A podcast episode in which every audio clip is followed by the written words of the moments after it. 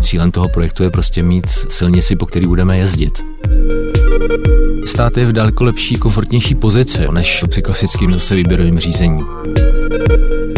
Nejsem fundamentalista PPP, já si myslím, že prostě je to zcela rovnocenný způsob zadávání, jako je klasický výběrový řízení, kde ta vhodnost je. Je to ta klasická dodávka za nejnižší cenu v nějakém rychlém termínu. Tohle je skutečně projekt, který je přes hodně dlouhé období s odpovědností za náklady životního cyklu a díky tomu prostě ten přístup je prostě jiný dlouhodobě v sobě má tu, podle mého soudu, jakožto občana ty země, geniální věc a to sice odpovědnost za životní náklady. Pík.cz Pík.cz Pík.cz Váš podcast ze světa biznisu. Výstavba nových silnic a dálnic by se měla stát jedním z impulzů pro tuzemskou ekonomiku po pandemické krizi.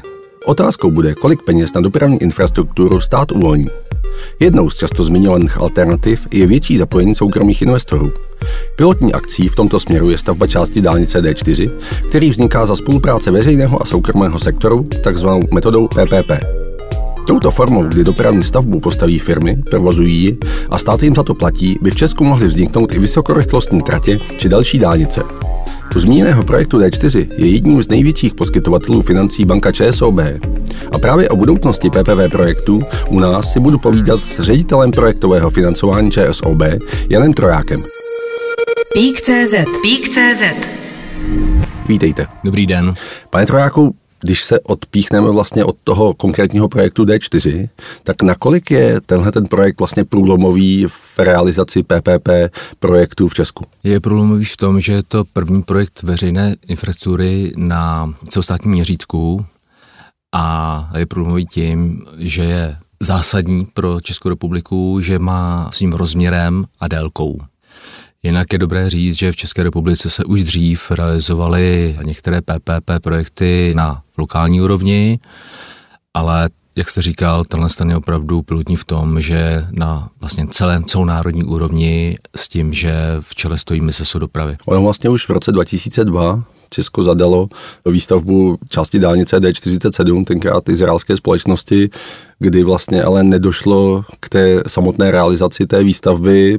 Poznamenalo do jisté míry tohle negativní vyznění té stavby, respektive nedostavby, to, že PPP projekty se v Česku od té doby víceméně v takhle větší míře nepoužívali? Hmm, já myslím, že asi jo, že se to dá říct, protože to poznamenání bylo skutečně jako negativní, bylo to takový černá tečka, přestože se nikdy pořádně nekomunikovalo, proč tomu tak došlo a proč tomu tak bylo. Ale eh, s ohledem na to, že to povědomí o struktuře PPP projektu které bylo poměrně nízké, tak to byl takový podle mého názoru poměrně levný způsob, jak říct touhletou cestou ne. Jo, ale podle mého názoru, i když jako neznám úplný detail teda eh, té D47, ale podle mého názoru tam byl problém v celém tom výběrovém řízení, který devalvovalo celou tu myšlenku. Na druhou stranu mezinárodní zkušenosti s PVP projekty, ať už v našem okolí, v Německu, v Rakousku, ve Velké Británii, případně vlastně i na, v sousedním Slovensku, jsou v zásadě pozitivní, což můžete potvrdit i vy, protože ČSOB se vám na Slovensku některých projektů i účastnila. Hmm. My máme zkušenost eh, nejen z toho Slovenska, to už byl jeden z mnoha projektů, ale my díky té struktuře, kterou máme v rámci naší bankovní skupiny, kde máme více center, a ne pro projektové financování a nejenom jedno v Bruselu, tak my jsme měli možnost spolupracovat s kolegy z Belgie na řadě transakcí VPP už někdy od roku 2005, řekněme. Takže ta zkušenost vlastně, se kterou jsme šli tady do D4R7 na Slovenskou, nebo teď D4, nebo nakonec i plzeňského dopa, tak už prostě se opírala o řadu let eh, a transakcí, které jsme měli možnost dělat v zahraničí.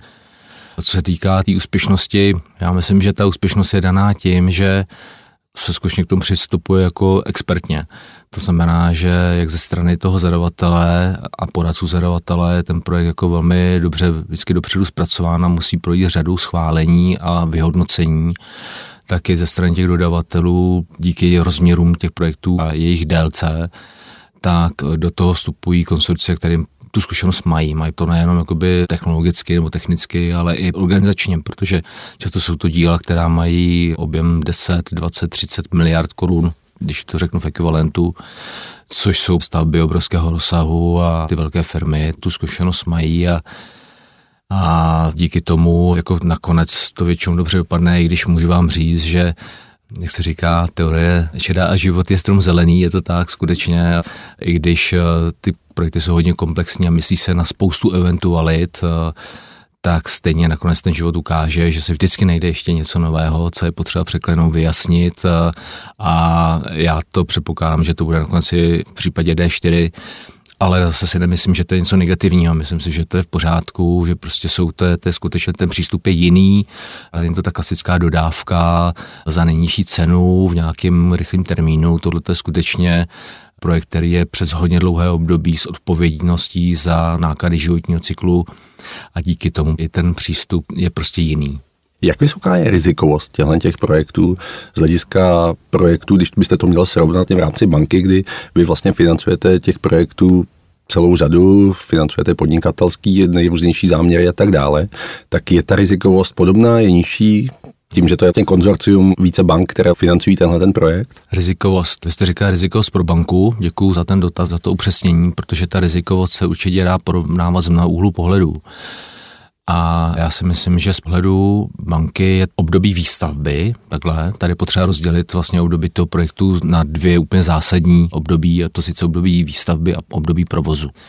A to období výstavby si myslím osobně, že tady je víc rizikové, než v případě klasické dodávky, výběrových řízení, jak jsem říkal, na dodávku nějakého počtu kilometrů za konkrétní cenu v nějakém období kdy ten zadavatel platí postupné platby podle nějakých milníků tak tady je rozdíl v tom, že tady stát eh, žádný platby v podobě milníků nedává.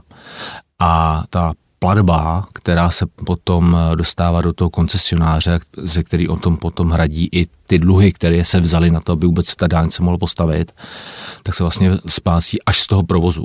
To znamená, vy musíte nejdřív dostat eh, aspoň eh, povolení k předčasnému provozu, to znamená, ty auta musí vjet na tu silnici a plnou částku ty takzvané platby za dostupnost dostanete v situaci, kdy skutečně je finální kolaudace a vy navíc plníte všechny ty parametry, které musíte. Jo. A do té doby nedostáváte nic, do, do té doby, dokud na tu silnici ty auta nevědou, tak sice jako stavíte stavíte, stavíte, utrácíte, utrácíte, ale bez nevíte, jestli ty peníze dostanete. Zmínili jsme ten negativní otisk té D47 z roku 2002-2003 a tak dále. Ale bavíme se teďka o té rizikovosti, tak jak vysoká nebo jaká je rizikovost i pro samotný stát v tomhle případě?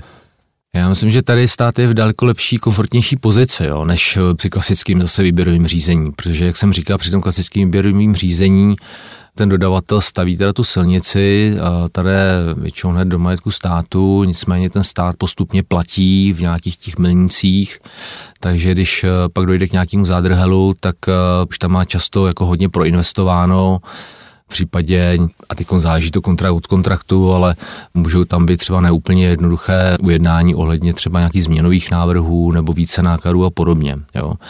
Ale celá ta logika toho klasického výběrového řízení je v tom, že se postupně staví a postupně se platí. Jo, i když na základě, jak jsem říkal, nějakých konkrétních eh, podmínek. U těch PPP projektů tam je to trošku jinak. Tam to funguje tak, že ten zadavatel zaplatí skutečně, když se po té silnici rozjede auta. To znamená, on je celou tu dobu výstavby daleko komfortnější pozici. On vlastně do toho ty peníze postupně nedává, takže on v rámci potom třeba nějaký vyjednávání s tím konsorciem dodavatelským, díky tomu, že do toho ještě nezainvestoval, tak pro ně je to daleko jednodušší v úvozovkách minimálně, protože furt tam má tu odpovědnost za službu těm svým občanům a ta, myslím, že ta pozice je silnější toho zadavatele než při klasickým zadání. Přičemž ale dopředu ví, kolik ho to v budoucnu bude stát. Přesně tak, jo, tam to je jako další aspekt, to jste řekl velmi dobře, protože jako tady není prostor pro nějaký více náklady tam jediný, co by se teoreticky mohlo stát, a na to jsou speciální postupy, kdyby se našlo něco, ten uchazeč v té době nevěděl nebo nemohl vědět. Jo. Pak se to řeší zvláštní procedurou, a s tím, že vždycky platí princip, aby nebylo ani lépe, ani hůře. Takže v případě, že by tam vznikly nějaký třeba více náklady z důvodu, které by vznikly na straně toho dodavatele kvůli tomu, že neodhadl třeba časový harmonogram nebo nebo materiálově, nebo technologicky, zdrojově a podobně, tam není šance, jak ty peníze dostat navíc. Jo. To znamená, že u té D4, kdy se staví 32 km dálnice, tak eh, ty náklady byly vyčísleny, že by měly být 10 miliard korun. Mm-hmm. Tak pokud nenastane něco nenadálého, mm-hmm. tak eh, by měly být jednoznačně dodrženy. Případně pokud náhodou by došlo k nějakým více pracem nebo něčem, tak to jde na úkor toho budovatele té stavby? Přesně tak, přesně tak. Eh, tam je ještě navíc jeden zajímavý moment a to sice ten, že, jak jsem říkal, tohle ty projekty, nebo vy jste to říkal, ty projekty jsou dlouhodobé. A ta dlouhodobě v sobě má tu, podle mého soudu, jakožto občana ty země, geniální věc a to sice odpovědnost za životní náklady. Uh-huh. Jo, to je to, co vidíte na D1, kde po nějaký době se zjistilo, tadyhle, ta, ta silnice není úplně v pořádku a je potřeba ji poměrně nákladně renovovat. Uh-huh. A v rámci toho 30-letého cyklu tam minimálně k jedné takovéhle těžké údržbě dojde. Uh-huh. A ty konsorcia, když se uchází o tu zakázku, tak díky tomu, že to je dlouhodobé a díky tomu, že tam mají odpovědnost za ten životní cyklus, protože ho musí dát do těch svých nákladů budoucích. Tak mojí možnost na začátku už v rámci toho výběrového řízení se rozhodnout o strategii, jak se s těmi, jak se vlastně s tou těžkou údržbou vypořádat. Hmm. A k tomu v principu vedou dvě cesty a jedna z nich je ta, že to můžu tu infrastrukturu postavit jako levně, že jo? s tím, že ale budu patrně muset tu těžkou údržbu pak udělat ve větším rozsahu a dráž. A nebo možná je lepší tu infrastrukturu na začátku postavit trošičku robustnějc, mm-hmm. Ale vyhnout se takhle velké těžké údržbě, nebo možná třeba i jeden cyklus třeba překročit, přeskočit. Jo? A to je jako velmi důležité, protože to má pro toho občana potom důsledek v tom, že ta silnice je daleko jako lépe dispozici, nebo víc dispozici, to je jedna věc. Mm-hmm. A druhá věc je ta, že ten výpadek se dá plánovat v kratším období. No. Ale neznamená ta dlouhodobost toho projektu, že se na něm projeví některé jako vnější faktory, typu v tuhle chvíli se hovoří o tom, že budou růst sazby, to znamená financování bude v zásadě pro subjekty obecně dražší a tak dále. A v ten moment může se tohle projevit nějak jakoby v tom projektu? A to by se projevit nemělo, protože, a to je zase třeba si uvědomit, to výběrové řízení u PPP projektů má, já nevím, 95% váhu, tam má cena. Mm. Jo. Ta cena je jí potřeba si představit jakožto jakousi platbu za dostupnost a je to vlastně o tom, že ten zadavatel platí měsíční platbu tomu uchazeči, která v sobě obsahuje úplně všechno. Mm-hmm. Jo, ta v sobě obsahuje provozní náklady, náklady na údržbu, náklady životního cyklu, ale mimo jiné to by obsahuje i ty náklady na financování, za který se to na začátku celé postavilo. Mm-hmm. A protože tahle ta platba, tak ta se může upravovat jenom velmi dílčím způsobem, který se stanoví na začátku při tom výběrovém vyřízení. Obvykle jsou to nějaké věci spojené s inflací, případně jsou tam třeba nějaké možnosti, jak to upravit, případně se skokově něco změní jako významně ale třeba zrovna úrokové náklady, tak ty se vůbec měnit nemůžou. Proto v rámci takzvaného finančního uzavření takového projektu se vlastně všechny ty úrokové sazby takzvaně zahedžují, to znamená přikoupí se k ním zajištění úrokového rizika, takže vlastně ty sazby jsou všechny fixní na celý to dlouhou období, jo. což byl mimo jiné jako velmi, velmi zásadní a průlomový akt i u toho, z toho projektu TD4, kde se vlastně dělal úrokové zajištění na koruny eh, na 28 let na mm-hmm. skoro 5 miliard korun, což vlastně do té doby tady se tak říká vůbec jako nedělalo.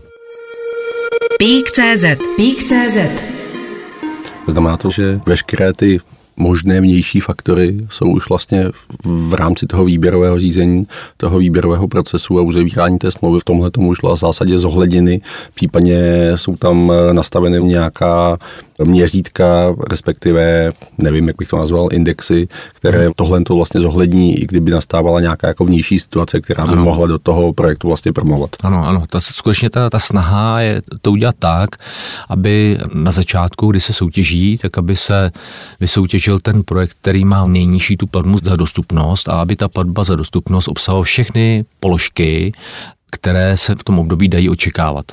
A tady je potřeba říct, že ten proces a ten systém vlastně těch, těch projektů, že to není něco, co se jako tady u nás vymýšlelo na koleni jako z nuly, vůbec ne.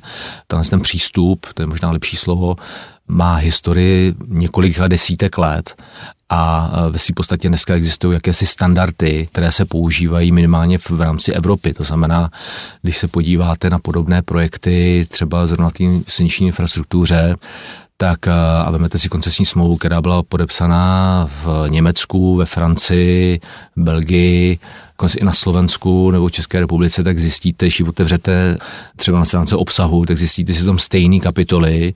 A když se pak podíváte do těch ustanovení, tak zjistíte, že ty klíčové věci se řeší stejně, protože to je standard. A vlastně na tento vážou i vlastně celá ta logika a filozofie toho, toho přístupu. Takže právě, jak jsem říkal, ta snaha je to prostě na začátku celý jakoby zafixovat.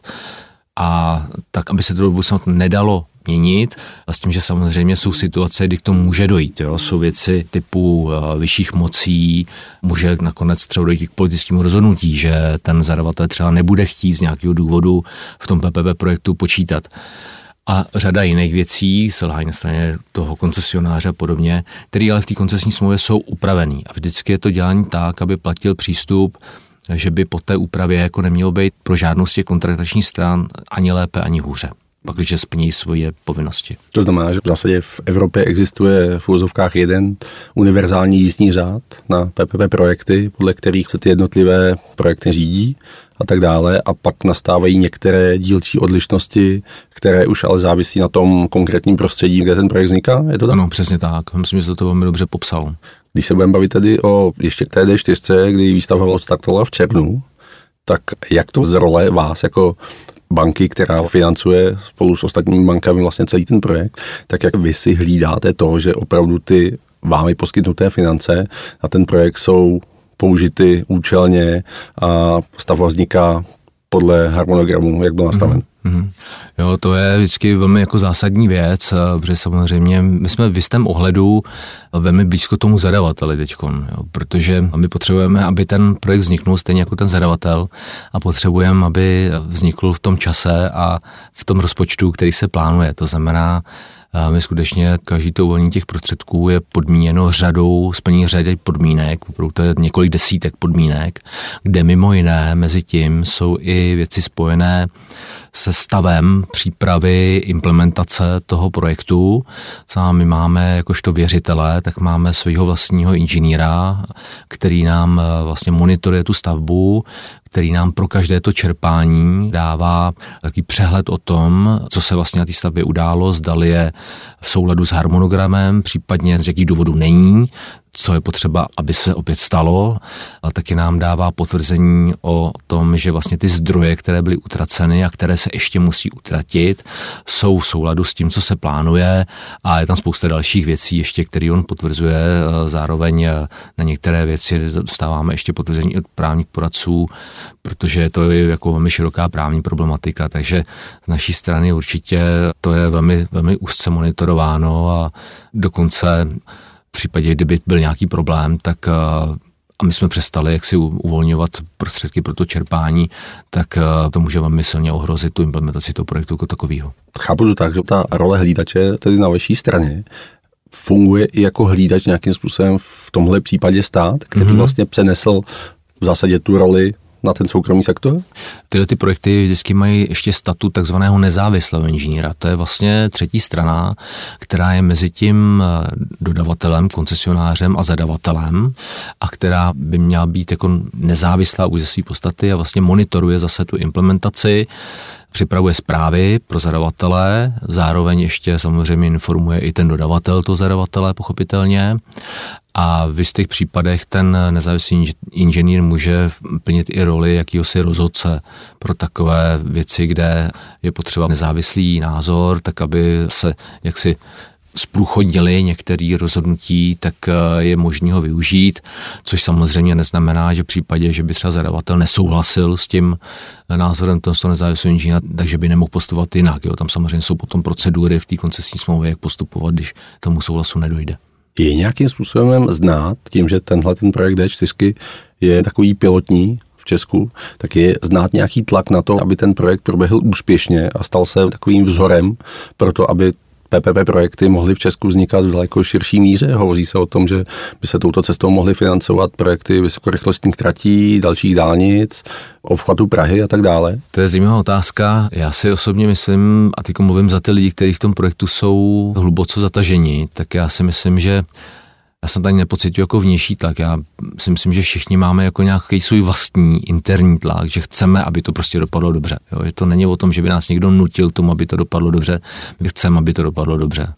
Protože si myslíme, že ten projekt není špatný, že, že tam skutečně jako proběhla těžká jako konkurence a je to stálo teda ta příprava těch nabídek, teda spoustu peněz a času. A byla hrozná škoda, aby to jako dobře nedopadlo. Myslím si, že tady je velmi kvalitní konsorcium, který má velmi dobrou bázi v České republice, zná to. Je to světová, já nevím, pětka minimálně. My s nimi děláme transakce v zahraničí a, a víme, čeho jsou schopní. A myslím si, že i na straně toho zadavatele snaha, aby to dopadlo a že cílem celý toho projektu je mít silnici, po který budeme jezdit. Že? A to je, to je ten cíl. No. Samozřejmě to, že to v jistých okamžicích nemusí být lehká cesta, tak to s tím jsme asi smířený, ale to je no, to je velký projekt za mnoho, mnoho miliard je to první projekt takového rozsahu a dá se očekávat, že tam budou věci, které se budeme muset jaksi vyjednat a jaksi odsouhlasit a, a změnit a tady to se klidně může stát. Ale myslím si, že ta vůle je mít tu silnici. A kdyby se tady podle vás mohly rozeběhnout další přípravné procesy pro další infrastrukturní projekty, které by touhletou cestou mohly být vystaveny? Hmm. No tak já myslím, že něco už běží. My jsme v tomhle tom roce za ČSOB komentovali vlastně takzvaný market sounding, tak hezké české slovo, ale asi oslovení trhu bych řekl česky, kdy, což bylo pro dálnici D35, pro stavu D35, což je zase velmi klíčová pateřní komunikace s tím, že myslím si, že zaznělo i jako v médiích, že snad jako příští rok by byla snaha jako rozjet to výběrové řízení. Já bych si přál, aby tomu tak bylo. Jo, já si myslím, že tenhle ten přístup přes public-private partnership nebo nebo koncesní přístup, nebo jakkoliv to budeme nazývat, podle mého názoru to dává velký smysl u, u některých typů transakcí, u kterých se to jaksi potvrdí v rámci počáteční analýzy ale myslím si, že asi největší jako překážka tomu je ta připravenost těch projektů. No. Vůbec stav toho stavebního řízení a, a povolovacích procesů a podobně. Myslím si, že je vidět, že republika potřebuje spoustu projektů, ale připadá mi, že nejvíc to jako vázne na té přípravě. Potom, když už jako se dostaneme k tomu výběrový řízení, pak už to běží rychle. Na druhou stranu budou dobíhat programy evropské podpory z eurofondů, to znamená, že bude další tlak na to, jak podobné projekty financovat a on vyschne ten euro od financí a tak dále. To znamená, že tyhle ty projekty by mohly být určitým náhradníkem. Tak asi vlastně jo, proto, zase proto z pohledu občana téhle země je mi samozřejmě příjemné, když sem přijde z Francie, Německa peníze, za kterými si postavíme nějakou infrastrukturu, to je fajn na druhou stranu to nebude do nekonečná a ta potřeba těch velkých investic tady ještě patrně nějakou dobu bude. Tomu, tomu přístupu, který jsem tady hovořil, ještě se přidává jakási přidaná hodnota v tom, že aby vůbec ten zadavatel se do toho pustil, tak si musí dobře zanalizovat, co vlastně chce to je jako jedna důležitá věc. Druhá důležitá věc je ta, že vlastně přes celou tu dobu, díky tomu způsobu toho výběru řízení, tak vlastně přes celou tu dobu těch, já nevím, 25-30 let eh, má celkem dobrý přehled o tom, jak ta infrastruktura vypadá, kdo s ní vlastně nakládá, i když je samozřejmě od začátku v majetku státu, to je potřeba zdůraznit tak stejně eh, má i dobrý přehled o tom, jak vlastně vypadají finanční toky v rámci toho projektu jako takového, což si myslím, že u mnoha jiných transakcí mm. v rámci jako České republiky lze těžce, těžce jako zjistit. Mm. Mohou podobné projekty pomoci i v zásadě českému stavebnictví, to znamená, že ta situace je, jaká je. Stavebnictví dlouhodobě je v zásadě, nechci říct v krizi, to je možná přehnané, ale rozhodně jako ta situace tam není úplně dobrá, kdy ta stavební výroba různě pokulhává, tak může tohle to pomoci do jisté míry tomu oboru. Tak určitě, tak určitě je to požadavek na, na zdroje, na, na lidi, na techniku, na substráty, na různé komponenty, které musí někde někdo vyrobit, takže Samozřejmě, když by tady se opravdu prostavilo jen 50 miliard, 100 miliard, nevím, ročně, tak eh, to určitě je impuls pro to stavebnictví, ale nejenom stavebnictví, pro ty sektory, které s tím souvisí. Že? Zároveň dneska že čelíme v Evropě nedostatku vlastně některých eh, materiálů, což samozřejmě není úplně dobré pro tyhle ty projekty, ale Stejně tak jako covidová situace, tam třeba když byly ty první lockdowny, tak eh, se museli vlastně stáhnout zahraniční pracovníci do svých zemí, což mělo za následek to, že třeba některé stavby jako si museli změnit svý harmonogramy a soustředit třeba ty lidi jenom na ty klíčové práce a, a třeba něco nechat zatím jako ležet. No. Vím vlastně o vás, že vy jste členem Rady Národního rozvojového fondu, který je určen pro různé investiční projekty, které by měly být v zásadě financovány státem, respektive peníze do toho Národního rozvojového fondu poskytují banky a případně další subjekty, nicméně je to v gesti státu. Může ten Národní rozvojový fond eh, se stát jakýmsi finančníkem i třeba stavebních projektů typu dálnice, typu vysokorychlostní silnice, anebo je jeho zaměření investičně trošku jinačí? Může, může docela dobře. Vlastně ten Národní rozvojový fond má úlohu být, eh, jako by doplnit to spektrum těch finančních institucí, které tady jsou, pro ty, které normálně ty finanční instituce neposkytují. Mimo jiné třeba jedním z nich, který jsou třeba mezaninový nebo juniorní úvěry nebo financování pro infrastrukturu do projektů, které trvají řadu i třeba desítek let, že tady nikdo takový jiný není. Je to taková mezivrstva mezi tím, co do toho dává ten dodavatel a to, co se potom financuje vlastně na té seniorní úrovni uh, finančními institucemi. Určitě další důležitá věc je ta, že v rámci tohle z toho Národního rozvojového fondu můžou vznikat i metodiky, přístupy k financování věcí, které by třeba ten finanční sektor ani sám nedokázal vyvinout, jo, protože NRF je součástí Českomoravské záruční rozvojové banky, velmi čemu zhruba je 100% vlastníkem, s tím, že tam probíhá velmi úzká komunikace a snaha využít to NRF pro transakce, které by normálně bankama a financovaný nebyly. Tím, že vlastně NRF je relativně mladou institucí ještě, která byla zřízena zásadně nedávno, tak těch projektů, které už v tuhle chvíli nějakým způsobem rozjíždí, je zatím velmi málo. Mohl byste přiblížit, na co se teďka zaměřuje? Co jsou ty první projekty? V tuto chvíli se připravují projekty z dopravní infrastruktury, to je jedna věc, a druhá věc je, potom jsou tam projekty, pak se přemýšlí o projektech z energetiky a projekty, bych řekl, sociální eh, veřejné infrastruktury. Mm-hmm. Vrátím se ještě k PPP formě investování. To znamená, může tohle to být ta budoucnost, jak eh, zde vlastně budou vznikat nové silnice, dálnice, rychlostní železnice a tak dále. Respektive je tohle i budoucnost v zásadě možná v širším kontextu v rámci Evropy, nebo to vždycky bude nějaký mix toho, že bude část si vlastně dělat stát na základě státních zakázek a, a část bude touto formou? Já myslím, že to asi vždycky bude mix. Já nejsem fundamentalista PPP. Já si myslím, že to eh, zcela rovnocenný způsob zadávání, jako je klasický výběrový řízení.